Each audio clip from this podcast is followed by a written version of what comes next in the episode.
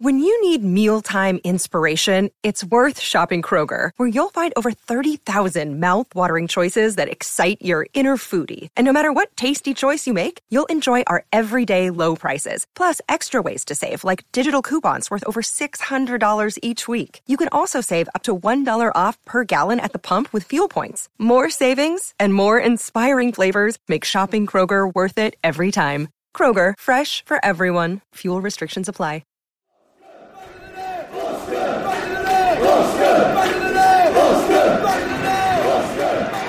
Ritchie. Maybe on Walker. Pugh. Pugh! That'll do it!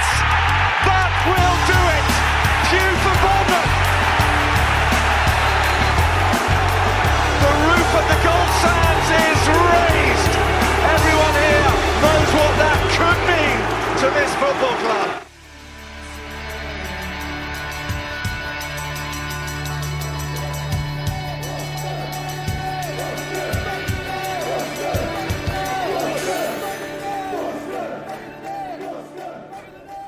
Hello and welcome to episode 127 of Back of the Net, the AFC Bournemouth podcast. During the summer, we will be putting out podcasts every so often, so they won't necessarily be your usual Monday morning download. However, keep an eye on your podcast app as we will be dropping some content whenever there's some AFC Bournemouth news. Now, earlier this week, Chris Temple from BBC Radio Solent released a chat with Cherries' chairman Jeff Mostyn, the first time that he's chatted at length for about four years. And it was an interesting chat. He sounded almost re energised, he sounded motivated, and he didn't sound fearful about the club's future. After listening to the chat, some fans on Twitter and the forums they're still asking questions. Some are content, but I guess that's the nature of being a football supporter, isn't it? And in this podcast, I'm joined by Tom Jordan, Jeff Hayward, and Chris Temple himself to chat over what we learned from the chairman's chat. Now, if you want to listen to the whole BBC Sounds interview, just go to afcbpodcast.com slash Mostyn. That's with a Y, of course, and that will then redirect you to the BBC Sounds website or app where you can take a listen. It's a 36 minute piece, and to me, it reinforced that Jeff's a guy that is invested into the club both financially but also emotionally as his voice broke actually whilst telling the story about his personal devastation at recent events at the club in terms of relegation and not bouncing straight back. I've never met Jeff myself, but he was well spoken as ever, of course. He sounded focused. And he also provided an apology of sorts as well in terms of the board's communication with fans. There's also an explanation on managerial appointments, and also we then go on in this podcast to talk about Scott Parker. Is he in? Is he out? It looks like he's out at the moment, but we've got to analyse the chance of him coming to Bournemouth. And, well, why would he? So, let's get stuck in.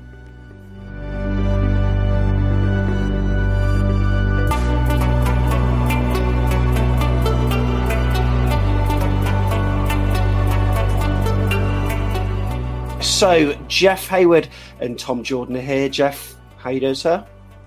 I'm good, thank you. Yeah, sorry to be confusing. We're talking about two Jeffs today, so hopefully we'll make that clear for people. And also, Tom Jordan's here. Tom, you right? All good, thank you. Nice to hear from another Jeff, whether it's Jeff Lerma, Jeff Mostyn, Jeff Hayward. I'm always happy to hear Jeff. and, you know, before we bring in our next guest, Jeff Hayward, nice to hear from the board rather than a letter that's what we had uh, about a year ago, didn't we? Well, that that was one of the most important things. This time last year, there was a letter from uh, Max, which actually was uh, full of enthusiasm and positivity about getting back in the Premier League, and, and I think actually set quite a positive tone. But but hearing voices, hearing real people, you want to hear what they've got to say. You want to hear the tone of their voice and how they respond to difficult questions, which is what Chris Temple is renowned for, obviously.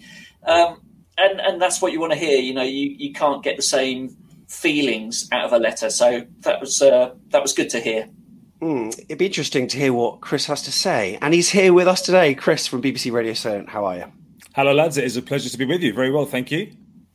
And Chris, you've had a couple of trips to the northeast recently. Are you, are you looking forward to the Euros? I am looking forward to the Euros. Yeah, um, it's it's going to be a different role for me this one. Although I'm uh, I am the stadium announcer at Wembley for, for all the games, including the final. Um, I have to be neutral. So even though England are, uh, are, playing in those games, and I am the England announcer, I have to be 50-50. So that is going to be a, a new challenge. But uh, hopefully, by drawing attention to that fact now, I, I, won't get picked apart on it. You've had some great tips from Willow on that this season, haven't you? Though? Goodness me! I tell you what, if I had a, a fence as uh, as well supported as Willow's one that he sat on all season, I'd be I'd be well off. oh, absolutely love it. Well, we'll turn our attention towards the interview that you conducted with Jeff Mostyn. It's about thirty-five minutes long, as I said. And Chris, how did it come about?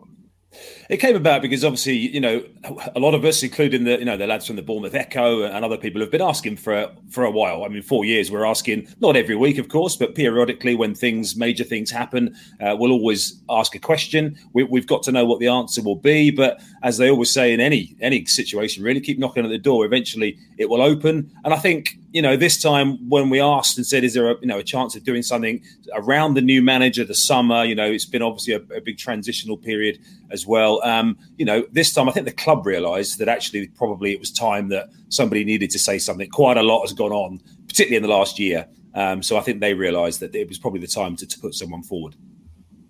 Mm. Jeff, and uh, what did you make of what was said? And uh, it was, I mean, I don't think much new was learned, was it? Well, I, I, I would uh, I would agree with that. It, it, felt it felt like Jeff was was communicating the party line, and I completely understand why he would do that. It also felt a little bit weird, Chris, about the timing because no players have been sold, none bought in, the manager's yet to be appointed, and yet he's giving this sort of state of the nation interview with you before the really big decisions that need to happen in the next week or so start sort of filtering through. Did did you think it was slightly curious that he, he was he sort of wanted to look back rather than look too much forward?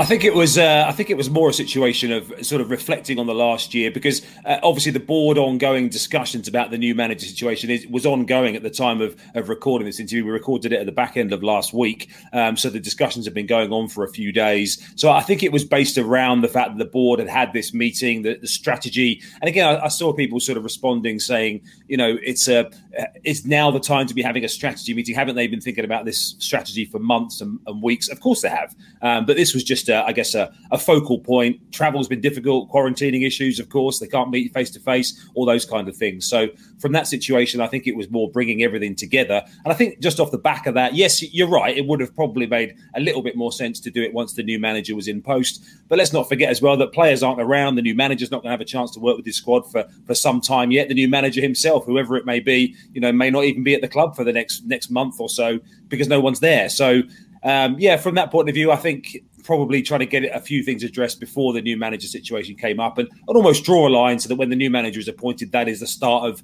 the next chapter, if you like.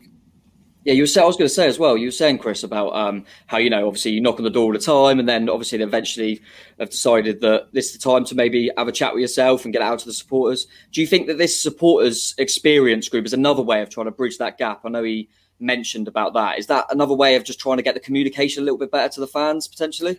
Yeah, I think it is if it, if it happens. You know, I've heard of things like this before where it hasn't quite, you know, gone the way that fans would want it to go. So as long as they're good to their word on that and they are accessible, and again, it, it's not going to be, you know, Jeff and Neil Blake giving out their phone number and inviting people around for tea for, for a chat, but it's got to be done in the right way because, you know, ultimately when supporters are back in the stadium, you know, as we all know, a club's a club support base is the, the lifeblood of that club. So yeah, I, I'm hoping that that will be, you know, open up channels. And Jeff mentioned it in the interview that, you know, he uh, could do better in terms of certain things. Mm. The board could do better, and I think you know they did acknowledge. Looking back, there was a lot of chat about hindsight. Um, you know about some of the decisions that they made, and it would be easy to to have a second chance. But but hopefully now, you know that little bit more accountability. I think that's, that's what fans want. When you pay your money, you just want somebody to front up and, and face the music. Sometimes if it's not going well, and you know I know Jeff's been criticised in the past for only appearing when things were going well and disappearing when they weren't going so well. Um, so you know, uh, hopefully a, a change of record on that point of view as well. Mm. I found it quite interesting with the way you asked some questions and the way he responded. Sort of, it seemed PR led. For instance, you were talking about the fans' fears about how much will Max be involved? Will he be involved um, on going in the championship now that we're a championship club? And then Jeff then referred back to the fact that well he joined when we were in League One, um, so he didn't actually really answer what's going to happen in the future, really. But he seemed to be very buoyant. Um, he seemed to be he, he, sounded very positive. I've got to say. But is it a case that you know Jeff Mostyn he he can't really speak for Max, so he's not going to make any bold statements to say that yes he's going to be involved for X amount of years or whatever. He he can't really do that, can he? No, you have to add a little bit of a, I guess, a pinch of salt to, to, some of it because ultimately Jeff's role has changed as well. Often at football hmm. clubs, the chairman is the figurehead; they make all the decisions. You know, often the chairman is the owner as well at, at football clubs. Not the case at Bournemouth, and therefore the the power that Jeff has, he's a member of the board, but a lot of the decisions are probably taken by other people with his input, of course. So yes, there is an element of, and again, backing Neil Blake and Richard Hughes, you'd expect him to because they're his board members and they don't want to upset him. And as you say, there's a bit of a, a club PR line on that. So we didn't really learn sort of too much on that point of view. But I think the question had to be asked. A lot of people have said, you know, have, has the club been run in the right way? And therefore, he is the, the man who is under the microphone, so answers the questions. And obviously, as we know, he's, he's a very good public speaker, Jeff, and yeah. um, could, could charm his way out of the, the, most difficult situation. So, yeah, you know, in terms of Max's future, Max isn't going to speak. So the next best thing we can get is is somebody who's pretty close to him. And I think, as you heard Jeff say, they're still very close, even if the, the working relationship between Max and Jeff is maybe not quite as direct as it is between Max and, and Neil Blake and Richard Hughes.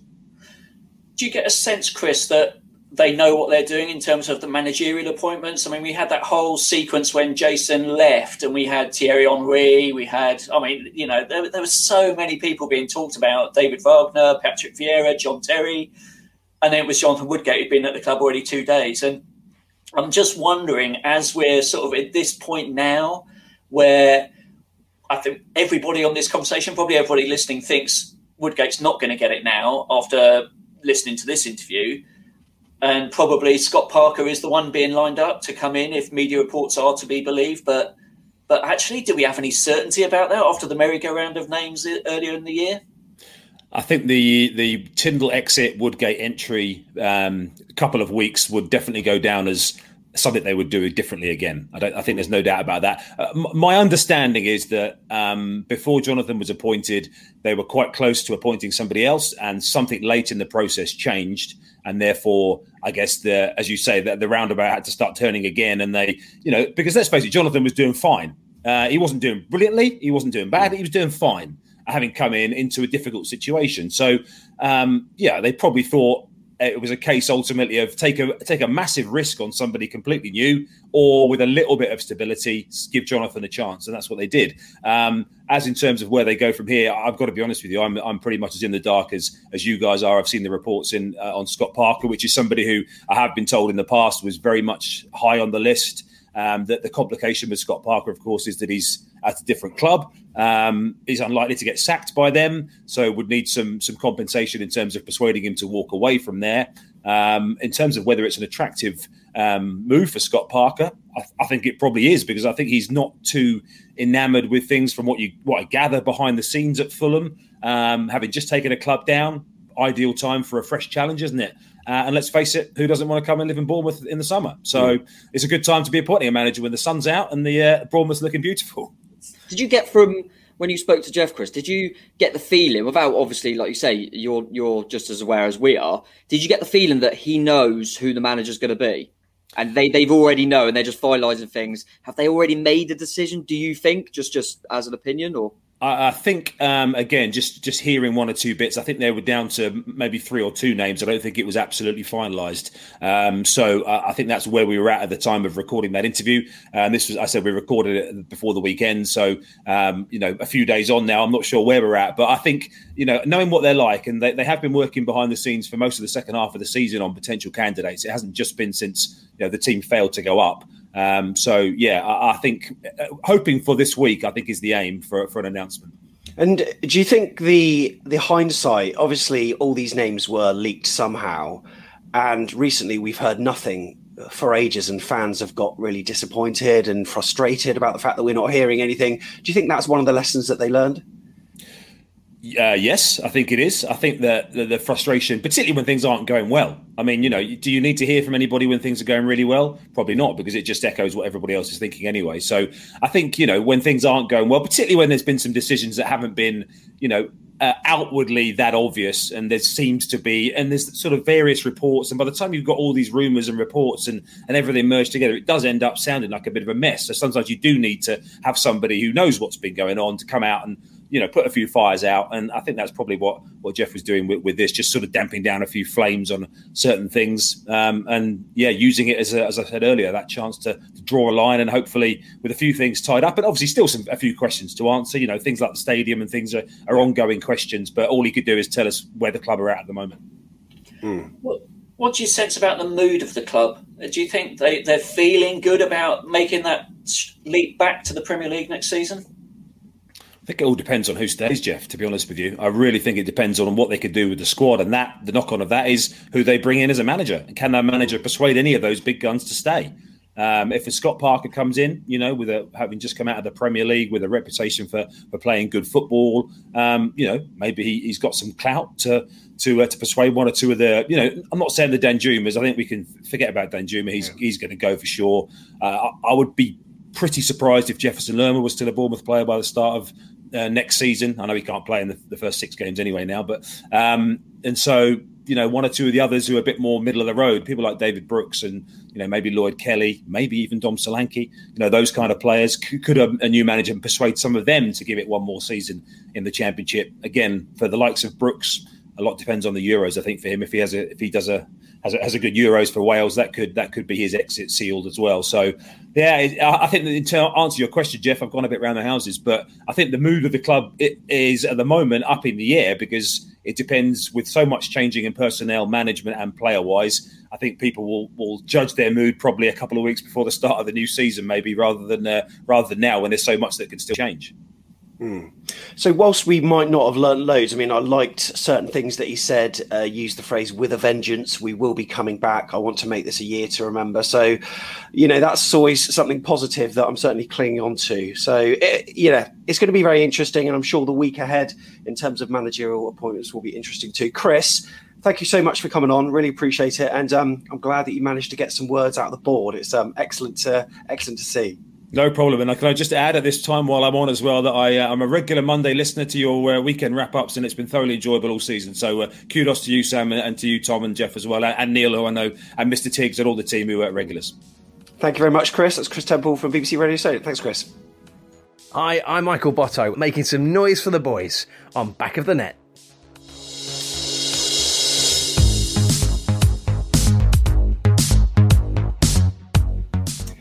So there we go. There was the man who spoke to Jeff Mostyn himself. And um, yeah, as Chris said, you know, a very interesting chat with uh, the chairman, Jeff. And look, what was your opinion on, on what was said? I mean, we spoke about the fact that we feel as though we may not have learnt much that's new. There's a few voices on Twitter that are saying words to the effect that well, Mr. O said 36 minutes, I won't get back. Sigh.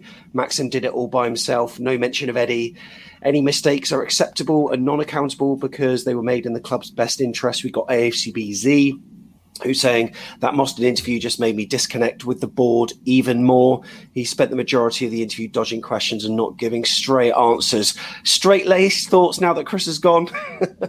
well, I, I mean, I I work in PR, and I, I, know when you're giving PR answers, and there are there are PR answers, and there are answers that grate on you when they're PR answers. And if I have to hear one more time that that was our seventh best season ever, when everybody knows, we all know that for the squad that we had, that was an underperforming season. So don't put it in that context because it winds us up.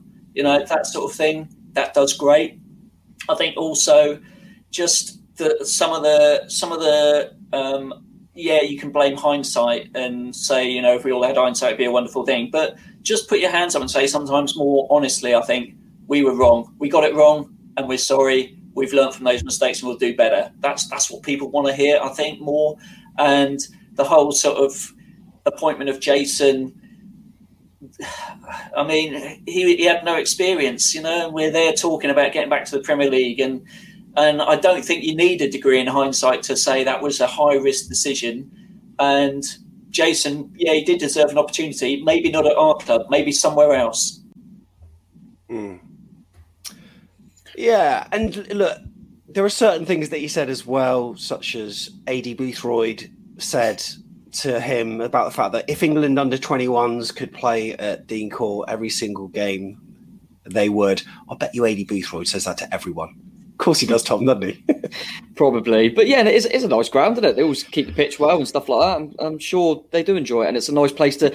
I'm sure Aidy probably meant it's nice to come around Bournemouth, do you know what I mean? For a, for a weekend or whatever. But yeah, listen, I think um, Jeff was just spot on there. Jeff Hayward, I mean, um, in, in terms of, you know, sometimes you just you you hear things and it, and it does grate on you. I think you know we set, spoke off air, didn't we? That you know Man City wouldn't come out after losing the Champions League final and say, yeah, but we were in League One. Not that. It's just you know the, the goalpost changed, and mm. like I say, the squad we had.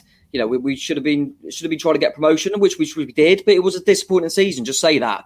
Don't say it's our seventh best. It's you know it's kind of irrelevant now, um, and I think that could be a bit frustrating because Jeff Mostyn will always be a legend of this football club, what he's done for the football club. But you don't need to keep telling us that we are aware, and I'll always love Jeff Mostyn. But yeah, there were a few things. The hindsight thing uh, uh, frustrated me because it was, you can say it once or twice, but it was constant with ev- basically every question that was kind of um, a little bit negative in the sense that, you know, we failed to get promotion, the managerial decision wasn't correct. It was always, yeah, well, you can say that in hindsight, but you can't do that. You can't go around life just if you make a bad decision, just going hindsight though. You know, you can't do that. Just just put your hands up a little bit. Like it was that was what was a little bit frustrating. Is I totally appreciate what he's saying. In hindsight, Jason didn't work, but I reckon ninety percent of Bournemouth fans, which I reckon is a fair opinion, ninety percent knew it wouldn't work. Mm. So you're the man, and as a board, you're the ones that make them decisions. So you should know more than ninety percent of the fans. So, you know, I, was very, you know what I'm like, I'm very sentimental and I, I was kind of like, I'm backing Jason now, you know, he deserves that opportunity, but I'm not the one that should be making them decisions. So you should know really when you go down to it, you go, we wanted to get promoted at the first attempt and mm. show that there's not a massive sign of intent when you're employing someone who's never done the job. Um, but listen, yeah, we, I, I, I, didn't really think anything of the interview in the sense it's always nice to hear from someone like that, like you say, better than a letter. But it was kind of it was weird because I didn't know what I was expecting, but it was what I expected. I don't. There was nothing mm. to. Do you know what I mean? One of the things with regards to Jason's appointment, he, he said the quote, "It was a gamble." He said we didn't have the usual May to August close season. Yeah, of course, exceptional circumstances. Jason put himself forward. He also went on to say Maxim felt he deserved an opportunity. So who are we as a fan base, Jeff? Who are we to question the guy that's ploughed 160 million pounds into the club? But then you think, on the other hand, surely it should be football decisions being made by footballing people. If that if that's the case, if he had that much sway, I don't know. I mean, look, Sam, uh, we could run a whole podcast still on what happened with Eddie leaving and Jason coming on, couldn't we? I mean, it's it's a year ago nearly now that all happened. Did Eddie want to go? Did Eddie not want to go? We still don't know. Did did did the did the board see it coming or did they not? You know, with that mm. there was there was there was time back then where we all thought Eddie's going to stay, and mm. it it almost felt that we were put on the back foot by the decision, whatever whoever took it, that Eddie and the club parted company. So it was then, oh, what do we do now? And I don't think there was really a plan in place, which makes you just feel, um, yeah, just completely unsettled still about what went on. And mm and how much of a factor that had on the entire season. I think he's he's absolutely right. You know, there was no no no period for messing about. You had to get the players back in after two weeks of the season ending to back in for pre-season to start. Continuity was massive, and so Jason seemed like a logical decision. But we don't really know what went on, do we? Still, no. no. We we don't know. Uh, you know what? And when Chris asked him the questions about do you believe the club is in the right hands, he said, Max does, and I absolutely do. And he sang the praises, especially of Richard Hughes, saying he's incredible, speaks five languages, he's so well respected in his part of the business. He has been offered yeah, he has been offered other opportunities, yet he's still with us. So as far as Jeff Mostyn's con- concerned, Tom, we are in good hands going forward. Yeah, I mean, he's, he's obviously going to say that, but yeah, and we don't listen. We don't know uh, what happens, the ins and outs of the football club. Just kind of repeat what Jeff was saying there, in the sense that we can only go off what we see happening and what we hear happening, and it just screams of panic, doesn't it? That you get you get relegated. You've got this you know legend at the helm who, for some reason, decided to leave or you know parted ways or whatever, and then yeah, COVID probably played a part, but it seemed oh panic, give it to the assistant because you know the fans will accept that because he's a legend, so we'll just give it to him. And then even with other decisions like, um, okay, oh Callum Wilson, right? Okay, we'll let him go because that's a good bit of money. Should we look for a replacement? No, no, we'll be all right. Um, mm. Oh no, Jake's not doing very well. I will give it to someone else. Oh my God, look at all these names that have come in. We could get. I don't know which one to pick. Just give it to Woodgate. He's already here. It, it, all just, we can only go off what we're seeing and hearing. And you put all of that into context, that screams panic, doesn't it? We don't actually know. I can't tell you if Rich Hughes is good at his job or not. I can't because I don't know. But as a fan base, we just go off what we know and what we see. And all of what I've just listed there over the course of the season just screams panic and doesn't look like a thought in process. Mm. And very interested to see what happens going forward because how much have they learned from it? You know, if they if they go and get a manager that they've been looking at for a long time, and if it was to be, say, a Scott Parker, that's the one that's mainly linked at the moment, mm. get him off another club um, in Fulham. So there's been they're obviously happy to pay, you know, Fulham compensation, all that things, because he's obviously a long term, and that would at least show some sort of ambition and a project and what they want to see going forward. I think mm. Jason Tindall and Woodgate both screamed panic and I think I just want to see an appointment because listen, I'm not really going to be happy with any appointment unless it's Eddie Howe because I just want mm. Eddie Howe. But I, I, I think that if it's an appointment that I feel has been looked at and they've really thought about it, I think that's enough. I think that's what we want to see.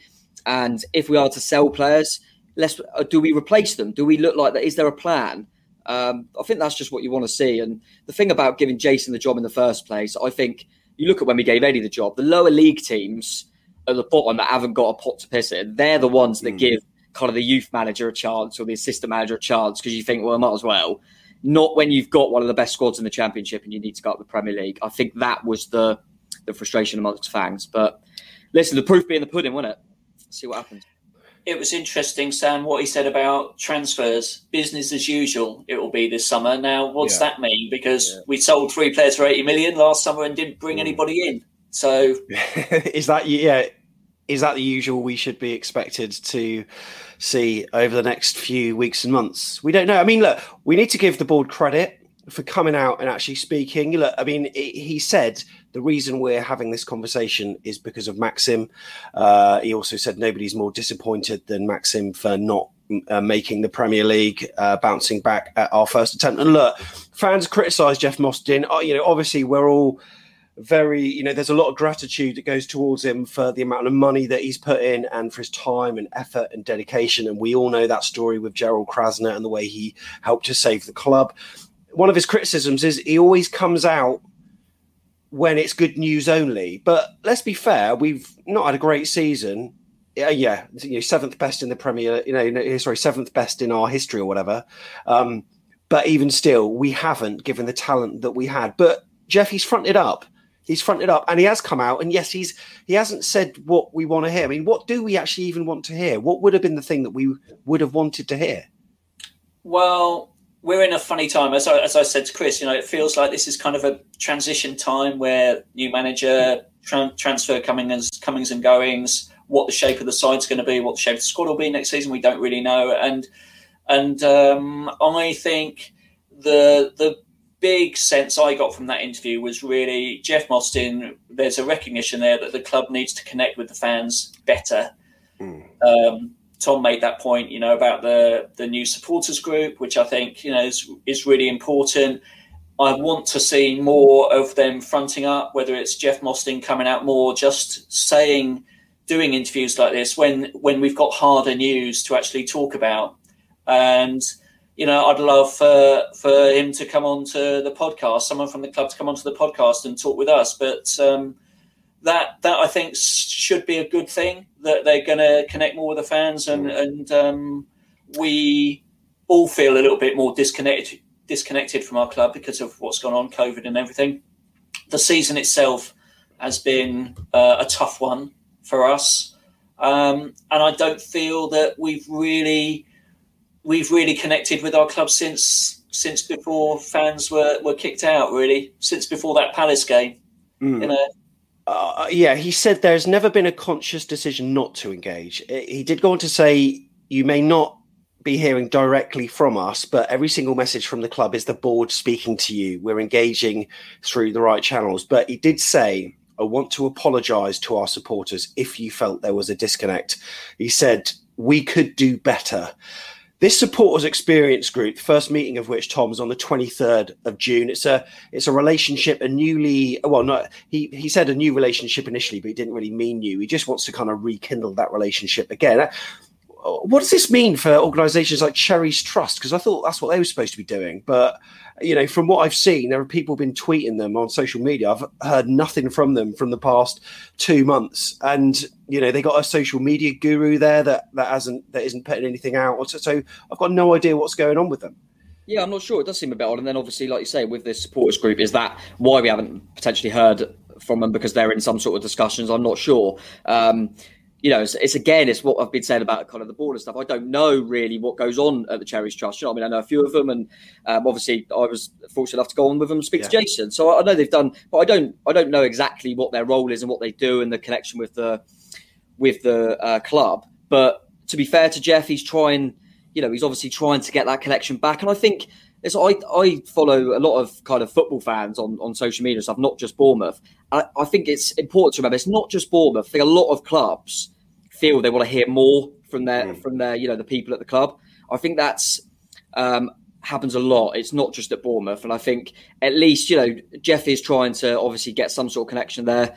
Um, COVID, as we've as we've mentioned, hasn't helped that, but um, and I think it was important, like you mentioned earlier, that he's come out now rather than you know waiting and then say we get promoted, then he comes out because everyone will go, oh yeah, now you're back. So you know, credit to him for that. But I think there's got to be a respect on on both sides. So I think the Jeff has got to appreciate that from a from a fan's point of view.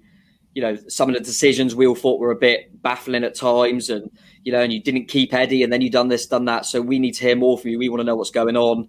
You know, we're the supporters of the football club. You know, and stuff like that. So I think that's fair, um, and I think it's also fair for us fans to realise that he can't. What is he supposed to say? He can't come out and go. Exactly, yeah. He, he can't come out and go. Right, we're just. What, the only thing we want to. What do we want him to say? Right, Maxim said he's going to give me five hundred million. Uh, we're going to get Ake back. You know, he, what's he supposed to say? It's yeah. just, we, we mentioned off air, didn't we? It's just like with the players. I feel for them sometimes. They get they've just lost the game. They get called over to have a pre-match chat, and they say, oh, we'll, we'll, back, we'll try our best to bounce back on Tuesday night. And everyone goes, oh, why didn't you do it today? Well, what do you want him to say? He's not going to hmm. say, yeah, we're, we're crap and we might be crap again Tuesday.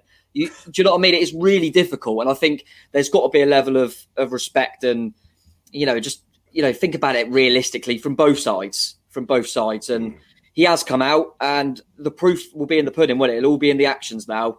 You know, you speak, it'll be, as I've said before, it was the fact that you can say what you want to say. We felt that some of the actions that were made, whether it be mm. managerial transfers, etc., etc., weren't the right ones. Well, let's let's wait and see what happens now because we're going into another massive season, and let's see if we're we're really going for it again. Let's we'll have to just wait and see. I think he played it very safe with what he said, but I think he had to. You know, people can twist whatever they want, however they want on Twitter. So he was very carefully wording uh, the things he said. I mean, last night I posted a tweet that make AFC Bournemouth look brilliant. It was a tweet from John Sharkey talking about the last five matches against the European champions. And AFC Bournemouth won three, drawn one, lost one. Barcelona won one, drawn three, lost one. There was AC Milan, Atletico, Man City, Real Madrid. You know, you like, and those are stats and facts that you can you can interpret all these things very differently. And I think he was just maybe saying a few things very carefully so fans weren't weren't able to twist it. But one of the things, one of the sort of statements with Maxim's incredible support, we will go forward. Yeah, okay, that's you know that sounds a positive thing. He talked about the old stuff. People need to understand that his support has been unwavering. He's invested over 160 million. He's net. he's never taken money out, and he never will. The board are at our best in the face of adversity. Also, there's no way that Max would ever leave this football club in a perilous state. That I can assure you. So, as a Bournemouth fan that's you know, used to like in the '90s putting money in, you know, bots, you know, pots and you know buckets. That's that makes me feel a little bit better, Jeff. It does. Um, we all want the club to succeed, and we've all got an opinion. That's what being a fan is all about. I think. I think we trust the board because we have to. We don't have, you know, we don't elect these people. They're they're there because they're they're running the business. It's a business after all, and they're they're the people. They obviously want to make sensible decisions because I'm sure Max doesn't want to lose 160 million quid every year. No, and you know he he he wants. He wants success because he wants a return on that investment, as do all the other investors at the club, mm. and that's also part of the the trust thing that I think as fans we don't often feel that way because we just want to see the team win games on the pitch. They they see it as money, mm. and they got to make money. I think I think what what was interesting about what Jeff says is you know they put fans first as their top priority as well which is really interesting. So the second, I think second he said was success on the pitch. Well, actually, most fans we probably want success on the pitch. Mm. first, right? You know, it's different, and and that I think is is PRing that connection again. Um, however, what he did say as well, stats can be dangerous because they won three games with fans in the stadium, seven yeah. goals, none against. So does that mean we're going to win every game next season when we got fans yeah. in at the vitality? You know, it, it's not realistic, but fans do make a difference to us. Hmm. They will make a difference being back.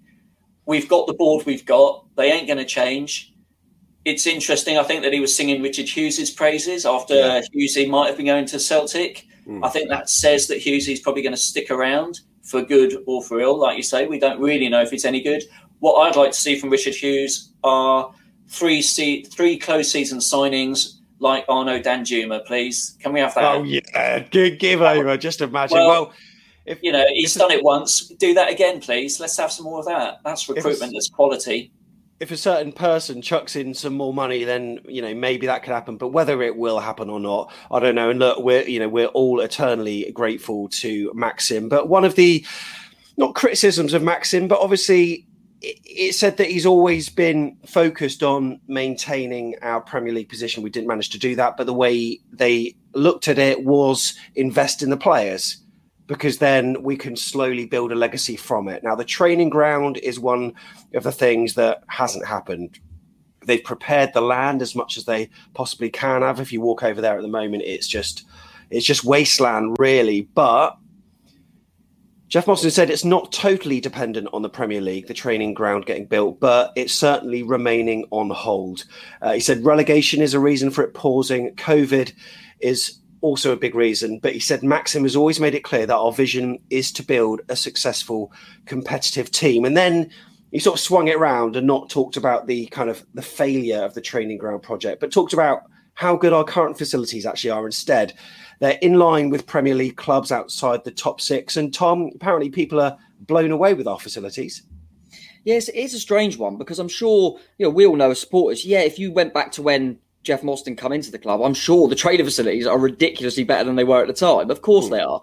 So it must be hard because if you compare to that, you going to think the progression of the training ground's amazing. What's everyone moaning about? But I always say that sometimes if you can get our academy status and stuff higher, then we won't have to worry about these the transfers as much because we can bring through our own talent. Um, I remember, you know, back in the day, we were always losing people to Southampton Academy and stuff because we just couldn't compete. Well, if if our training facilities are that good, then you know we should be able to bring through more of our own talent, then shouldn't we? And we certainly didn't. We kept saying about this season, you know, we didn't really use any of them, did we? And it doesn't feel like you know because the status is not high enough to attract these kind of people. And um, you know, you've only got to see that this morning uh, Ben White was introduced to the to the England squad, for example, and he was born in Poole, um, and he went to Brighton because they got better facilities, and this is going to keep happening with you know Brighton, Southampton, and things like that, unless we.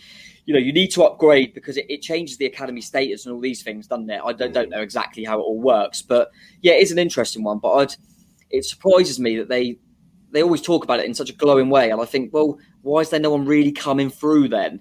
because Southampton, for example, God, I hate to speak positively about them, but um, quite often I saw that in the season they had so many academy players coming through and on the bench and things like that, and that's because of their you know training facilities and the academy status they've got. So that's something I think I'd almost rather that. Let's let's improve on that, and then you can kind of give more allowances to if you don't go and splash loads of money everywhere.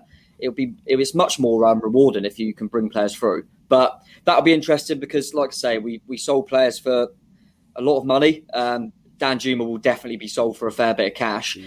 and um, let's see if we put that back into the to the playing side of things um, because we didn't, did we? we? We signed a couple of loan players at the start of last season. So yeah, that will be interesting, and it'll be interesting if we can get a, if we get a manager in. Is he does he want to bring his own players in, or is he going to be desperate to keep hold of some of the ones we've got? Mm. It will be it will be interesting. I almost kind of half hope that people like David Brooks have an unbelievable Euros, so then we can't lose because his, yeah. his value will go back up again. Um, so, but yeah, we'll see what happens. Yeah, well, look, I thought that he sounded very confident, and it sounded like there's going to be sort of no issues in the future. Uh, he sounded very assured. As I said, we will be coming back. He said, with a vengeance. I want to make this a year to remember. So, who knows? It could be an interesting season. And Jeff, if a lot of the media speculation is to be believed, a certain someone that the club had designs on previously when Brentford played Fulham in the playoff final recently, like year before last or whenever it was, had uh, Brentford got through, then Fulham would have been a championship club, and it sounds like we'd have been going for him. But then uh, Fulham he did get promoted with that narrow 1 0 win. Scott Parker became a Premier League manager, and he wasn't a target that we could get hold of. Now, Fulham are a championship club, and he's the main man, apparently, Jeff. Well, there were strong rumours as well when JT was uh, moved on that it was Scott Parker we were trying to get in as a replacement back then, and Fulham won a couple of games and he stayed. He didn't get fired, which we thought he was going to be. So, is it is it still Scott Parker? There's obviously a, a lot of admiration for him as a as a manager. Um, he's relatively inexperienced, but he has got the experience of getting Fulham up albeit through the playoffs, and then getting them relegated again. So, uh, I mean, I, have got to say, watching watching Fulham play this season, they've got several things in common with us. Um, they do try to play the right type of football, um, but also they got the they got the wrong end of some rubbish decisions and got some really bad luck in some of those games that they lost, which again was typical of our last season in the Premier League. So maybe he's a perfect fit. Who knows? I don't know. I don't know enough about him. And look, some people are saying he plays exciting football, and other people, like you look at Fulham fans, and they say it was dreadful. Um, but is that just a byproduct of getting relegated, Tom? Yeah, maybe. Um, yeah, you can never have played great football if you've gone down, yeah. in my opinion. Um, but yeah, it is, a, it is a weird one because he seemed to get so many before he was really probably linked with us, I guess, just when talking about when they got relegated. He got re- I've never seen someone get relegated and get so many plaudits. I thought you just mm. got hmm. relegated. it, it, was weird, and I watched Fulham a few times. I thought yeah, they're okay. They're no better than we were a lot of the time, but they weren't. They had quite a good squad there. Mitrovic is a good striker. They had Lookman in there. Loftus Cheek played now and again. They, they some, the goalkeeper was sensational, and mm. I thought they've got a decent squad. I they could have stayed up. They finished in the end. God knows how many points behind Newcastle. We were awful hmm. for the majority of the season. So it's a weird one. I, I, would look at it and, you know, if he got the job, I'd say, well, at least there's some planning, like I mentioned earlier, because you would like to, Scott Parker, if he's chosen to go to Bournemouth over Fulham, who have got, you know, just gone down, parachute payments, things like that, there's still, there's not really, you wouldn't have thought Bournemouth should be much more of a, you know, you might as well stay put kind of thing. So he's obviously bought into something if he comes to us. So that that's a positive. And there's some, you know, a kind of a project kind of feel to it yeah. that um, which which is nice, which I think we all want to to see. And there's definitely been some thought into it. But in terms of Scott Parker as a manager, what I've seen, I'm ne- neither here nor there really. Um, I don't think he's proven a lot. They scrape promotion with a team that should get promoted. We could have nearly done that. Mepham don't get sent off. We could have scraped promotion with Woodgate, and then he went down with Fulham. I thought they had a squad that probably were good enough to stay up. So yeah, I, I don't. Um, I'm not sure yet. I think you've still got to wait and see with Scott Parker what he's going to be like as, as a manager. But like I say, I would I would take it. It seems what's a weird one is that you, we know what like kind of betting sites and that are like. You can bet on anything. You can bet on it snowing on Christmas Day in Blooming, you know, Corfe Mullen, but yeah. you cannot bet on the next Bournemouth manager. And I yeah. don't understand that, which makes me think it's either it's almost like already done, so they don't do it. Like they suspend it when things look almost done, don't they? Um, so to me, that's either Parker's a done deal, or or it's just going to be someone internally again because I can't. So there's no real other names, is there, apart from internal? No. Um, the only thing I would have liked to have. I like what Sheffield United have done personally. They've yeah. gone down and they've just gone. Jokanovic, you've been there, you got promoted, you're in. We saw, yeah, um, we said that yeah. in the um, in the tier list, didn't we? Uh, like he was one of the ones that we'd liked, David Wagner. But you know, if it is going to be Scott Parker, surely that indicates that Max is having another spin at it. Because why would he leave Fulham? They got a load of parachute payments. They've, you know, they got a rich owner. Why, you know, why would he join Bournemouth? So he's obviously, uh, you know, joining a project from where some promises have been, you know, given, you know, made to him about what he can spend. Because if we got no, you know, no money to spend, would he? Why Would he come to Bournemouth? I think that's the main thing as well. What I was going to say, quickly, Jeff, is that if you, like I say, there's no way Scott Parker leaves Fulham, comes to Bournemouth if he's being told you're going to lose Danjuma, you're going to lose Brooks, you're going to lose Solanke, you're going to lose Lerma. You can't really spend much of that money. He'll go, why yeah. the hell am I coming to you? So yeah. that's what, whatever you think of Scott Parker, like I say, I don't think he's done anything spectacular yet. Um, but there, there must be, there's something for him to move there. And that would be a positive in my book. Does he have a Does he have a relationship with Adam Smith from his Spurs days? Because Adam Smith's one of the players that were like, you know, are they going to stay or are they going to go? We're not too sure. But obviously, that was quite a while ago. What 2010 mm-hmm. uh, that he was on loan with us was was like I can't remember when Scott Parker was at Spurs, but he might he might have some kind of relationships with a few players there. He certainly he, he seems to have a close relationship with Richard Hughes, and of course, there's a certain Harry Arter that he knows very well that might have some good words to say about us, perhaps. Perhaps. So it's it's all speculation. I, I, I really am not sure. What I think we really have to be careful about is Jeff Mostyn talked about transition season last season. Well, actually, I thought the season before was probably the big transition where we went down. Mm. The transition should have been last season, going straight back up with that squad. It wasn't. What we've got to be careful about is this ain't another transition season because what happens if you know we don't start brilliantly, it doesn't go brilliantly we have a run of five defeats in January, which we you know specialise in that sort of midwinter dip. Does yeah. Scott Parker then get kicked out and somebody else come in, or are we are we committed to it for the long term? In which case, if we are able to keep players like Brooks, Solanke, and Kelly, um, they're going to stay longer than one season. I think this is this is it. This is the last chance for that sort of quality of player that could set us apart. And it's it's a real win or bust season. I think this one. It's a weird one as well, Sam. I just sorry when you were saying about the potential link with Smithy there, which I can't. It might there might be something there because he was there as a kid, wasn't he, Smithy? Yeah. Um, then I was thinking, actually, he might know Woodgate quite well. Would they have yeah, been? Yeah. Yeah, like Tottenham, and then I'm thinking maybe even in and around England, similar time, you know, not too dissimilar in age. So would that be would that work? Because then he'd keep Woodgate around, maybe, and Woodgate would then be happy because he's got a good relationship with Parker, and they might even mm. work as a duo. I don't know, but there's a few things like that in there. You've Carter Vickers, you know, yeah, true. There's there's yeah, so I mean, many little things that I'm thinking, is there links there? I don't know.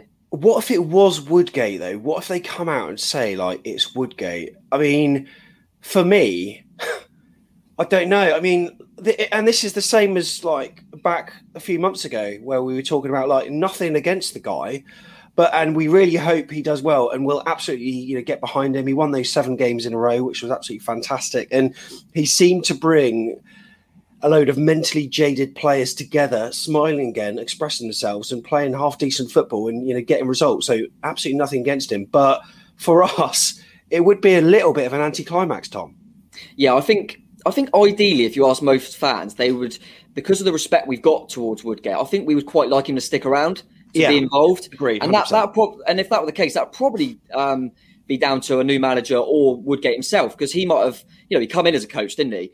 He might have had a little, you know, flirt with a managerial again and go, you know what, I fancy it again. I'm going to drop down a league potentially and, and try and manage. That's you know, credit to him if he wants to do that. But I think, yeah, I think ideally most fans would say, myself included, I'd quite like him to stick around because I think what he done well, I can imagine being quite a good motivator. I'd quite like him in there as in a coaching role.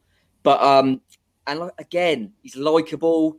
I like Woodgate, but all the things that we heard um, from Jeff Mostyn with Chris saying about you know kind of yeah probably made a mistake with with JT um, you know hindsight and all that stuff and we want to bounce back we're going to come back with a vengeance. You can't then employ Jonathan Woodgate who is literally you know his managerial experience does not is not a signal of intent of trying to get back up to the Premier League. So yeah I'd be now I'm more surprised. He can't come out and do that interview and then employ Woodgate, in my opinion, now. That would not go down well. As much as like we keep reiterating, as you did there, Sam, it's nothing against Jonathan Woodgate. I think Nothing he's a top bloke, and I think he done kind of yeah. I've said before, did he do that well, sixth to sixth, really? But he brought them together, and they were certainly fighting for the shirt again, Yeah, which yeah. I always like to see. So I've got nothing but respect for Woodgate. But if we want to bounce straight back now and get back to the Premier League, we can't. We've got to show more intent than that.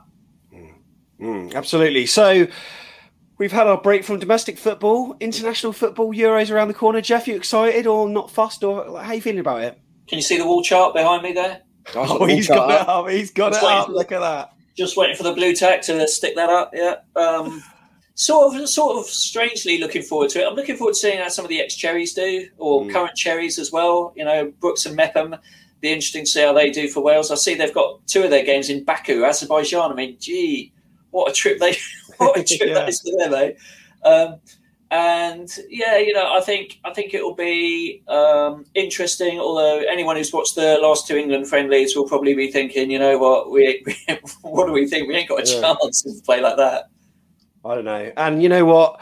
He may play for Southampton, but James Ward-Prowse should have been in there. He only had one moment that I saw yesterday that he delivered a wicked free kick in, and I just thought, you know what? Why are we putting in another defender? But fair play to Ben White. Fair play. You know he he does not deserve to be in there. Put it that way. And um, I think Ben White's got in there because of how bad Mings has looked. Because there's there's no way Maguire is going to be fit, and I think he's thought, oh, it's all right. I'll play Stones and Mings, and then Mings in the two friendlies has just been, as we know, absolute rubbish. So I think that's why he's brought in another centre half because I just don't think he trusts. it's been um, exposed. But yeah, I think it'll be like Jeff said. It is what I will say. I always do this though. Every Go tournament. on. Here we I- go. I- Here I we ain't go. gonna- I ain't going to believe again. I'm not putting myself through it. We'll never do Don't it. do it. Don't But do it. But but but I always think we always go into tournaments having like um oh, the stats are like we've won Yeah. every game in the last two years, and then we're rubbish at a tournament. And teams like Germany and stuff draw with like Georgia or something, and then they always turn up in a tournament. So we uh, you don't want to look too good going into a tournament. You know, let's let's turn up in when it matters, and um, it's coming home. Tom, stop it! I don't usually care about because I'm always Stop. club over country, but now I'm starting to believe now. Anyway, Get a few Jeff, piss ups anyway, don't we? yeah, who's going to win it, Jeff? Who's going to win it? Uh, I think ooh, the Netherlands. I think will win it. Ooh. Two trophies for Ake would be nice, wouldn't it? Yeah, I think the Dutch Tom? will win it. I think, think? I think it probably, you know, yeah, I'd like to say England, but I think it'll probably be Portugal. I've, I look, they won the last Euros, and they literally were carried by Cristiano Ronaldo. Was, they didn't have a good squad at all. He won them the Euros, and now I look at them and go, they've still got him. They've got Jota, Bernardo Silva, Bruno Fernandes, Cancelo, Ruben Dias. They've got a hell of a squad. I, I, I'm going to go go Portugal. I think. What do you Do think? you, do you know? Do you know who I think is going to win it? Who? Everyone seems to know Know the the score. score. it's coming. Up. come it's on. coming. Believe. I don't know. Let's believe. Let's believe it. Oh, Jeff, I put your singing to shame there, there, didn't I? yeah, Wow. you Uh, did. Jen- We're sorry. Scotland. It's Every been a. Oh, it's been a pleasure to have your company today, lads. And uh, look, you know, credit to the club for coming out and doing what they've done. It sounds positive in terms of more supporter engagement going forward, um, and we're going to hopefully be able to help with that. Whilst we're not going to be directly involved, um, hopefully we can provide ways of channeling what we gauge through the podcast and also maybe we'll invite some feedback so we can pass it on to a person that can then present it as part of this group of 12 like the 12 disciples uh, going to AFC Bournemouth and uh, having their meeting with uh, Blake Mostyn and co so yeah it's a positive thing that he came out and we're all just now waiting the news of who's going to be the next manager Jeff thanks for coming on Thanks for having me, Stan. Good to see you, Mm. Tom. and you, Tom Jeff. Cheers mate Yeah, cheers, boss. Nice to see you both as always. And like I say, now I just want to hear. I've heard from two Jeffs today. Now I just want Lerma to come out and say, "I'm staying." oh.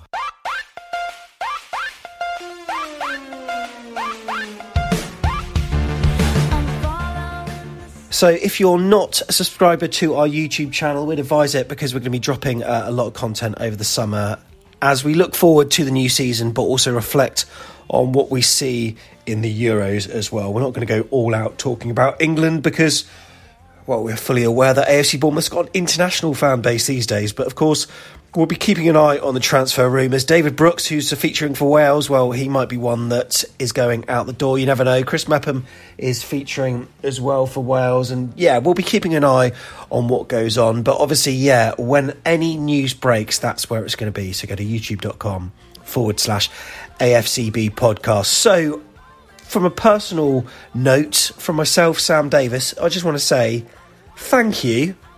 It's been a bit of a weird year, really. It's been it's been interesting. This is unscripted. Uh, it's been it's been hard sort of doing what we do, but we've really enjoyed doing it because we've seen the community that's developed from it.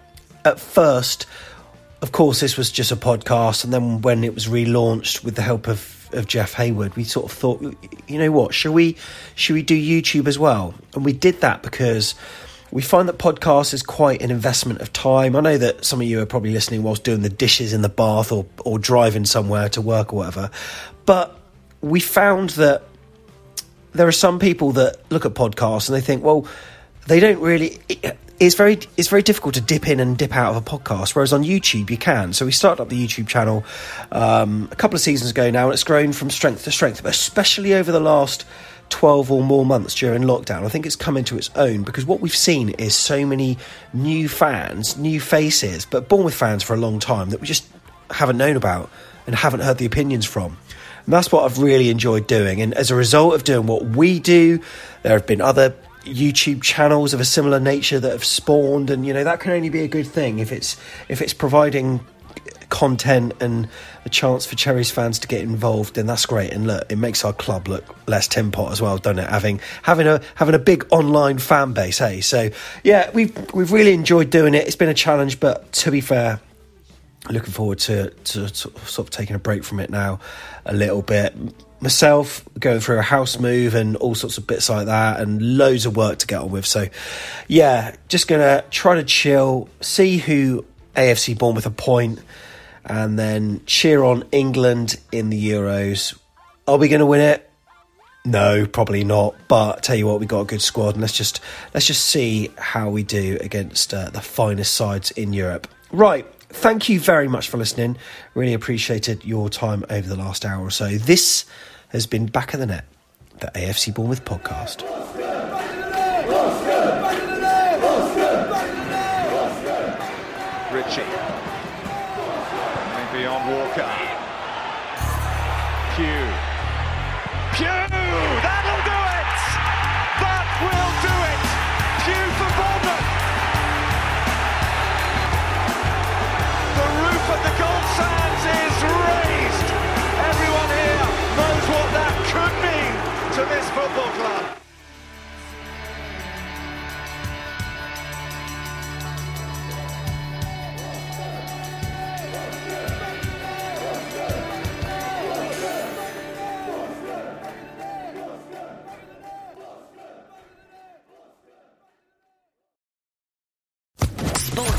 Podcast Network.